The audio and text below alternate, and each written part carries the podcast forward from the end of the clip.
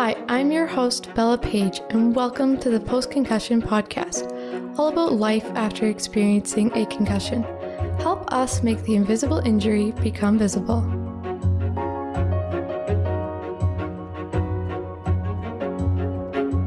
The Post Concussion Podcast is strictly an information podcast about concussions and post concussion syndrome.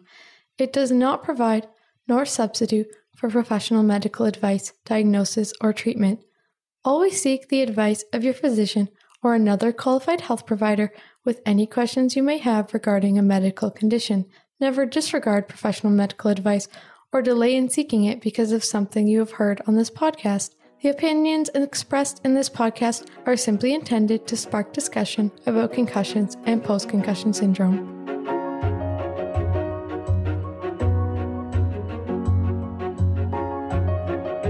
Welcome to today's episode of the Post Concussion Podcast with myself, Bella Paige, and today's guest, Michaela Olson.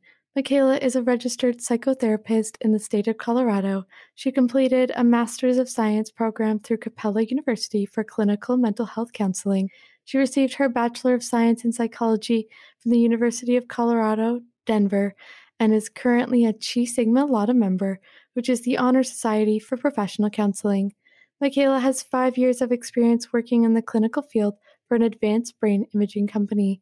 She also began a career in clinical research and works for a large international clinical research organization managing drug trials. Her passion lies in finding the connections between brain based conditions and how mental health is affected when neurological and psychiatric factors impact one's quality of life. Michaela capitalizes on her knowledge of brain anatomy and function to help her clients understand the root cause behind their symptoms and gives them the right tools to move forward. Her specialties include first responder trauma, anxiety, post traumatic stress disorder, depression, and anxiety following mild traumatic brain injury or concussion. She utilizes cognitive behavioral approaches, mindfulness, and somatic approaches to help clients learn to identify, challenge, and redirect thought patterns associated with emotional distress. She helps clients to reprocess and clear emotional traumas from the body.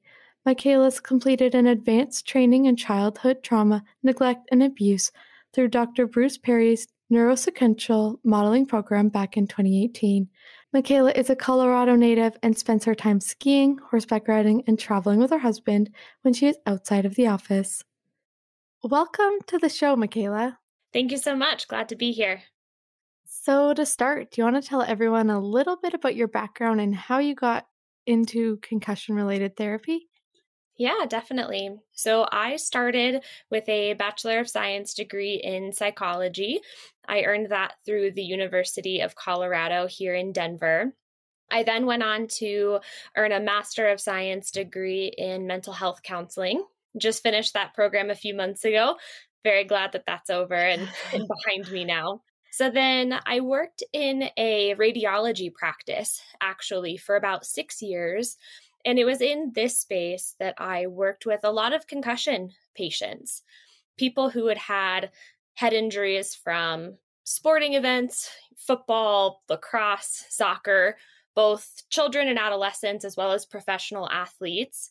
We also worked with a lot of patients who had suffered a head injury or a traumatic brain injury from slips or falls, car accidents, just about any type of of mechanism of how a concussion can happen are the patients that would come through this radiology clinic. So my job with this small Denver-based clinic was to work with patients in the diagnostic process of concussion and TBI.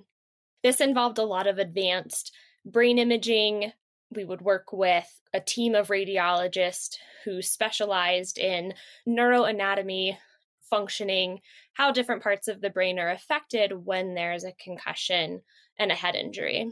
So, through my work there with the the 6 years with that group, I really started to find that there was a, a pretty large disconnect, not only in the medical understanding of concussions and TBIs, but also in the treatment of those injuries. As anyone who's had a concussion can attest, there is a whole host of symptoms that come with those injuries. It's not always just memory loss, headaches, trouble focusing or concentrating. there can be a whole spectrum of psychological and emotional issues that stem from that injury as well. And a lot of the patients I worked with at this radiology clinic were pretty desperate for someone to help them rebuild their emotional capacity, whether they went through personality changes, perhaps their children, their spouse, their family members noticed a big difference in their personality and their emotional stability after that head injury. So that's kind of where my interest kind of shifted out of purely medical diagnostic work with concussion patients and, and really moved into the therapeutic space. So that's where I am now. I work closely with a, a, colleague of mine who runs her own psychotherapy group here in Denver. And a good portion of the patients that come through our clinic for psychotherapy are patients with concussions or TBI. Mm-hmm. Well, it's always interesting to hear people's backgrounds and how they got into it because I always find it's very different for everyone. And I like how you noticed the, I call it a gap. It's like mm-hmm. our healthcare has a huge gap in it. We focus on all these physical aspects that are happening, but they're forgetting about the other half of you and the lifestyle things that affect your everyday day life when you're just living with these injuries. And it's often forgotten and it can be really hard to manage because a brain injury can be very traumatic. And I know it's something you've talked on before. So, how does trauma really affect our brains? Yeah. So, one of the first ways, if I'm working with a patient in a therapeutic setting, we go through a lot of psychoeducation on the actual process of how the brain works and then how that process is altered after an injury. So, trauma can be defined in many different ways. Every person has their own definition of trauma. At our psychotherapy group, we rely on the DSM, which is the Diagnostic and Statistical Manual. Nice big booklet of psychological disorders. And within that manual, the authors refer to trauma as something that is life altering. It can be physical as well as emotional. More often than not, it is a combination of both. So, when I would work with, or when I do work with patients in the therapeutic setting, I always like to start out with the biological root of the trauma response. So, in a normal, I'll call it normal, in a normal functioning yeah. brain, a brain that maybe hasn't been exposed to a life threatening trauma, we kind of have these two systems within the brain that work cohesively. We have what's called the limbic system of the brain, which is from an evolutionary perspective, very old. Humans have had a limbic system for millennia. Most mammals and even non mammals um, have a limbic system. And this is the biological root or where our emotions are generated from. This is where the fight or flight response is managed. This is the system that tells us are we hungry? Are we thirsty? Are we in danger? It's the, the core processing software of the brain. Over time, as humans evolved, we developed bigger brains, a bigger capacity for conscious thought, and that's called the cortex. Um, one of the main segments of the cortex that I refer to a lot when I talk about trauma is the prefrontal cortex. And that's what sits on the very front or the anterior portion of the brain. And this is responsible for our cognition, so, this is the part of the brain that helps us focus, concentrate, make rational decisions, think logically through situations. So, again, in a normal, non traumatized brain, that limbic system and that prefrontal cortex have this nice symbiotic relationship. They work together. The limbic system may say, hmm, heard a weird noise. What was that? And the prefrontal cortex then says, no big deal that's a car driving down the street, what have you. It's not a threat. So, in a patient who has some sort of history with a traumatic experience, that relationship or the communication between the limbic system and the prefrontal cortex can be quite impacted in a negative way. That limbic system may be on overdrive and more sensitive to external stimuli that it deems threatening when that limbic system takes over, that logical, rational part of our prefrontal cortex doesn't have a whole lot of say in the matter. That limbic system tends to override the rational, logical response.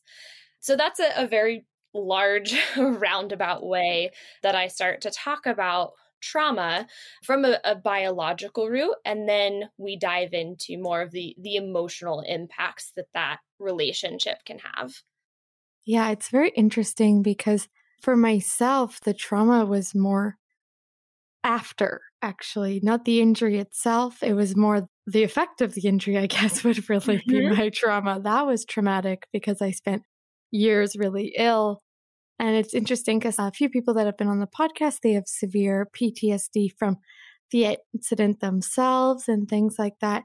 And there's lots of different ways to experience trauma. I think PTSD can be a very broad term, actually, mm-hmm. because PTSD for one person can be a very minimal experience, something that they deal with, where other people it can really take over.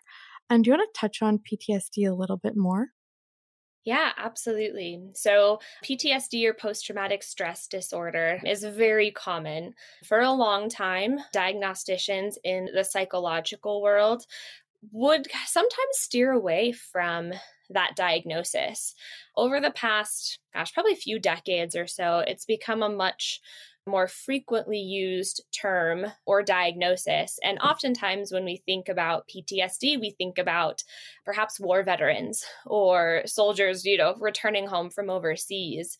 Back in my my days at the radiology practice, we did work with a lot of veterans, military personnel and unfortunately ptsd is is one of the hallmark diagnoses that these patients will come home with.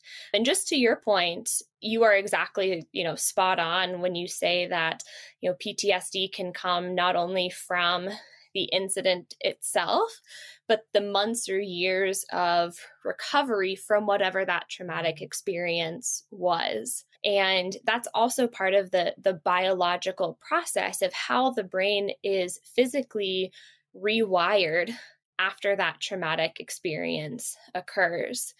One of my favorite examples that I use with patients all the time is a veteran example. This is a, a made up scenario, but I'm sure a lot of people could identify with it. But take, for example, a soldier returning from overseas perhaps they were, you know, exposed to enemy fire. They were, you know, their survival was threatened. Perhaps they were in a very scary situation, a pretty typical life for a, a soldier. And perhaps in that time, they experienced a loss of a fellow soldier. Perhaps they were injured themselves in that battle. And that experience itself rewires the limbic system of the brain to remember that traumatic experience and avoid any repetition. the brain does not want to undergo that same stressor again. So then, you know, a few months or years later, that veteran returns home, and any stimuli that mimics or is relatively similar to what they experienced in that overseas situation comes back to haunt them a little bit. So perhaps the noise of a car backfiring sounds very similar to gunshots or fireworks going off on 4th of July can be very triggering for people who are sensitive to that type of stimuli because their limbic system is conditioned to remember that that's a dangerous, life threatening noise or, or stimulus. And so PTSD then is the repetition of that stressor, even though you're in an environment that is relatively safe and secure.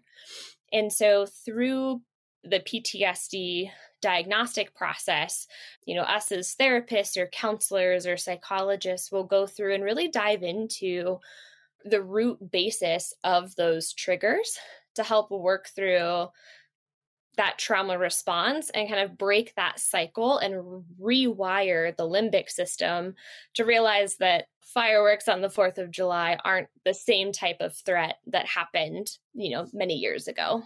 Mm-hmm. Yeah, and I I always think it's interesting to say that it's a way of your body protecting you in the wrong way. Yeah. Because that's essentially what it is. It's thinking, okay, this was really bad last time. Let's not do it, like you said again. Mm-hmm. And it's interesting to think of it that way because I think putting it into different perspectives can really help people because sometimes we think PTSD and we think really extreme things like veterans who deal with PTSD. But sometimes PTSD isn't from such extreme events. And I think it's important to remember that, that just because you didn't go through something so severe as maybe a veteran did, it doesn't mean that your trauma isn't any more real. And it doesn't mean that your brain isn't reacting the same way that theirs is. Yeah, and I'm really glad you brought that up. And you, uh, again, you're exactly right. A lot of the patients that I work with in the therapy setting will say similar things. They'll say, this is my trauma this is what i went through but oh it's not nearly as bad as what it could have been and and it, it's a good moment to to pause and think about no matter how the trauma occurred the same type of biological process is happening in the brain. So it it really doesn't matter in the grand scheme of things how quote unquote severe the trauma appears on paper or on the surface it's those deeply ingrained processes and neural networks that are rewired in the brain, regardless of the type of trauma. Mm-hmm. Well, I think that is a great discussion so far. And we're going to take a quick break and get more into tips for handling trauma and relationships with it as well. So let's take a break. If you follow us on social media, you may have seen a few posts about Concussion Connect, a place for everyone related to the concussion and brain injury community. We understand the need for a safe place to go separate from your regular social world, less overwhelming and more personal. Join Concussion Connect to have a place to share and get support along your survivor journey get access to our weekly support groups, and keep connected with members through a personalized and secure chat. Though a place for survivors, we also welcome all loved ones and professionals who are out to learn more about this invisible injury. Go to concussionconnect.com or find the link in our episode description today. I can't wait to connect with you all.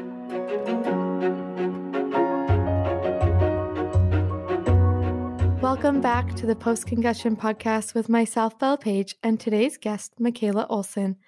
So, something we wanted to get into was tips for handling trauma. Essentially, a lot of concussion and brain injury survivors deal with trauma, and I think it'd be an important thing to talk about and tips for kind of where to start, what to do, where to get help, all that. Yeah. So, I think one of the best ways to start on the road to recovery from an emotional perspective after a concussion or head injury really is to to learn more about it. That psychoeducation piece i don't think gets enough credit in the industry. And sometimes simply just understanding why your brain and your body are reacting a certain way can really go far in helping you feel like you're not crazy. There's reasons for why you're having these symptoms. There's reasons why certain aspects of daily functioning are a struggle.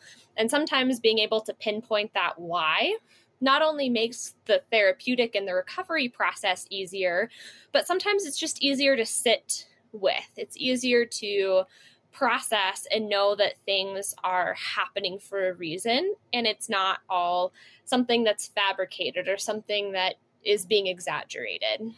Mm-hmm. And I like that you touched on learning more about it because I think a lot of people, the biggest thing is they always start asking why. And it can take a little bit to learn about these things, but it can really help you so you're not blaming yourself so much. Definitely. That psychoeducation piece I think is is one of the great places to start in that recovery process. Certainly you can do that on your own. There are hundreds of thousands of research articles and resources for concussion survivors and, and, TBI patients, you know, this podcast being one of them.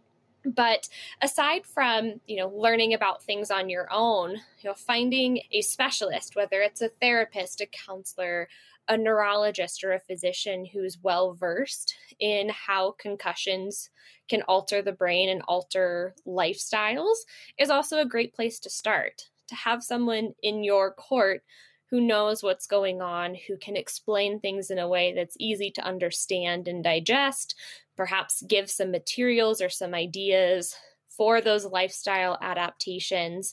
Reaching out to people like that can be extremely helpful you know kind of going back to my background that's one of the reasons why i got into this field was noticing that gap and there are a lot of therapists and counselors out there who work with concussion patients, TBI patients. And so just having someone to talk to who understands perhaps what you're going through goes a long way.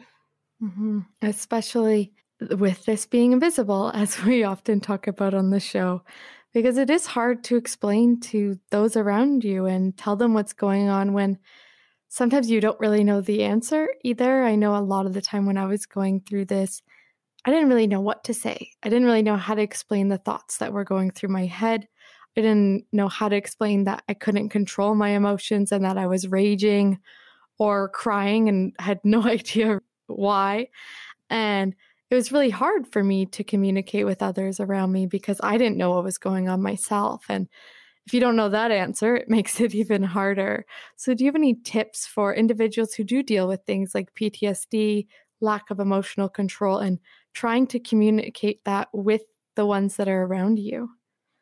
Yes, I wish there was a manual or a a step-by-step guide on how to do this. Of course, it's very different for every person and it's dependent upon, you know, your support system, what types of relationships you have in your life. But one of the things that I teach my patients and some of the things we'll work through in counseling sessions is learning how to articulate and use a certain type of vocabulary to express those emotions. So, when you find yourself crying for no reason, or you feel irritated or frustrated at a certain situation, let's work on developing some key phrases or some key words to describe what's going on internally.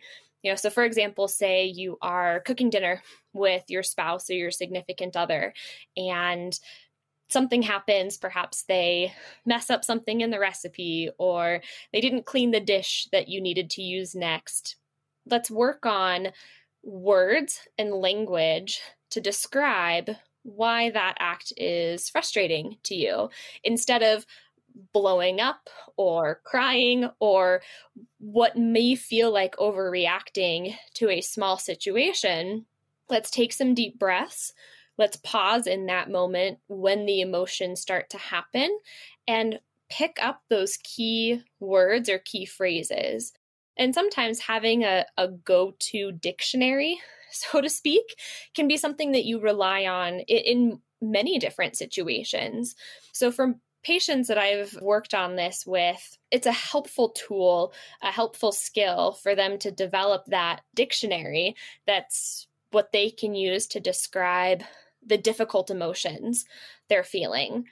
Over time, that dictionary can grow. The words can adapt and change.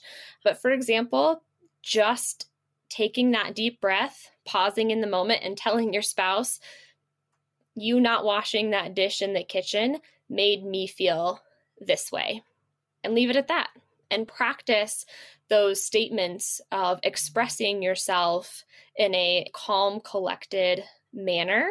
And over time, that behavior becomes repetitive as we practice and implement it and oftentimes that helps the the spouse or the significant other or whoever else is involved in that situation also understand that they're not reacting because they're mad at me or because they hate me they're reacting because their brains and their bodies are trying to learn ways to deal with these difficult and oftentimes new emotions mm-hmm.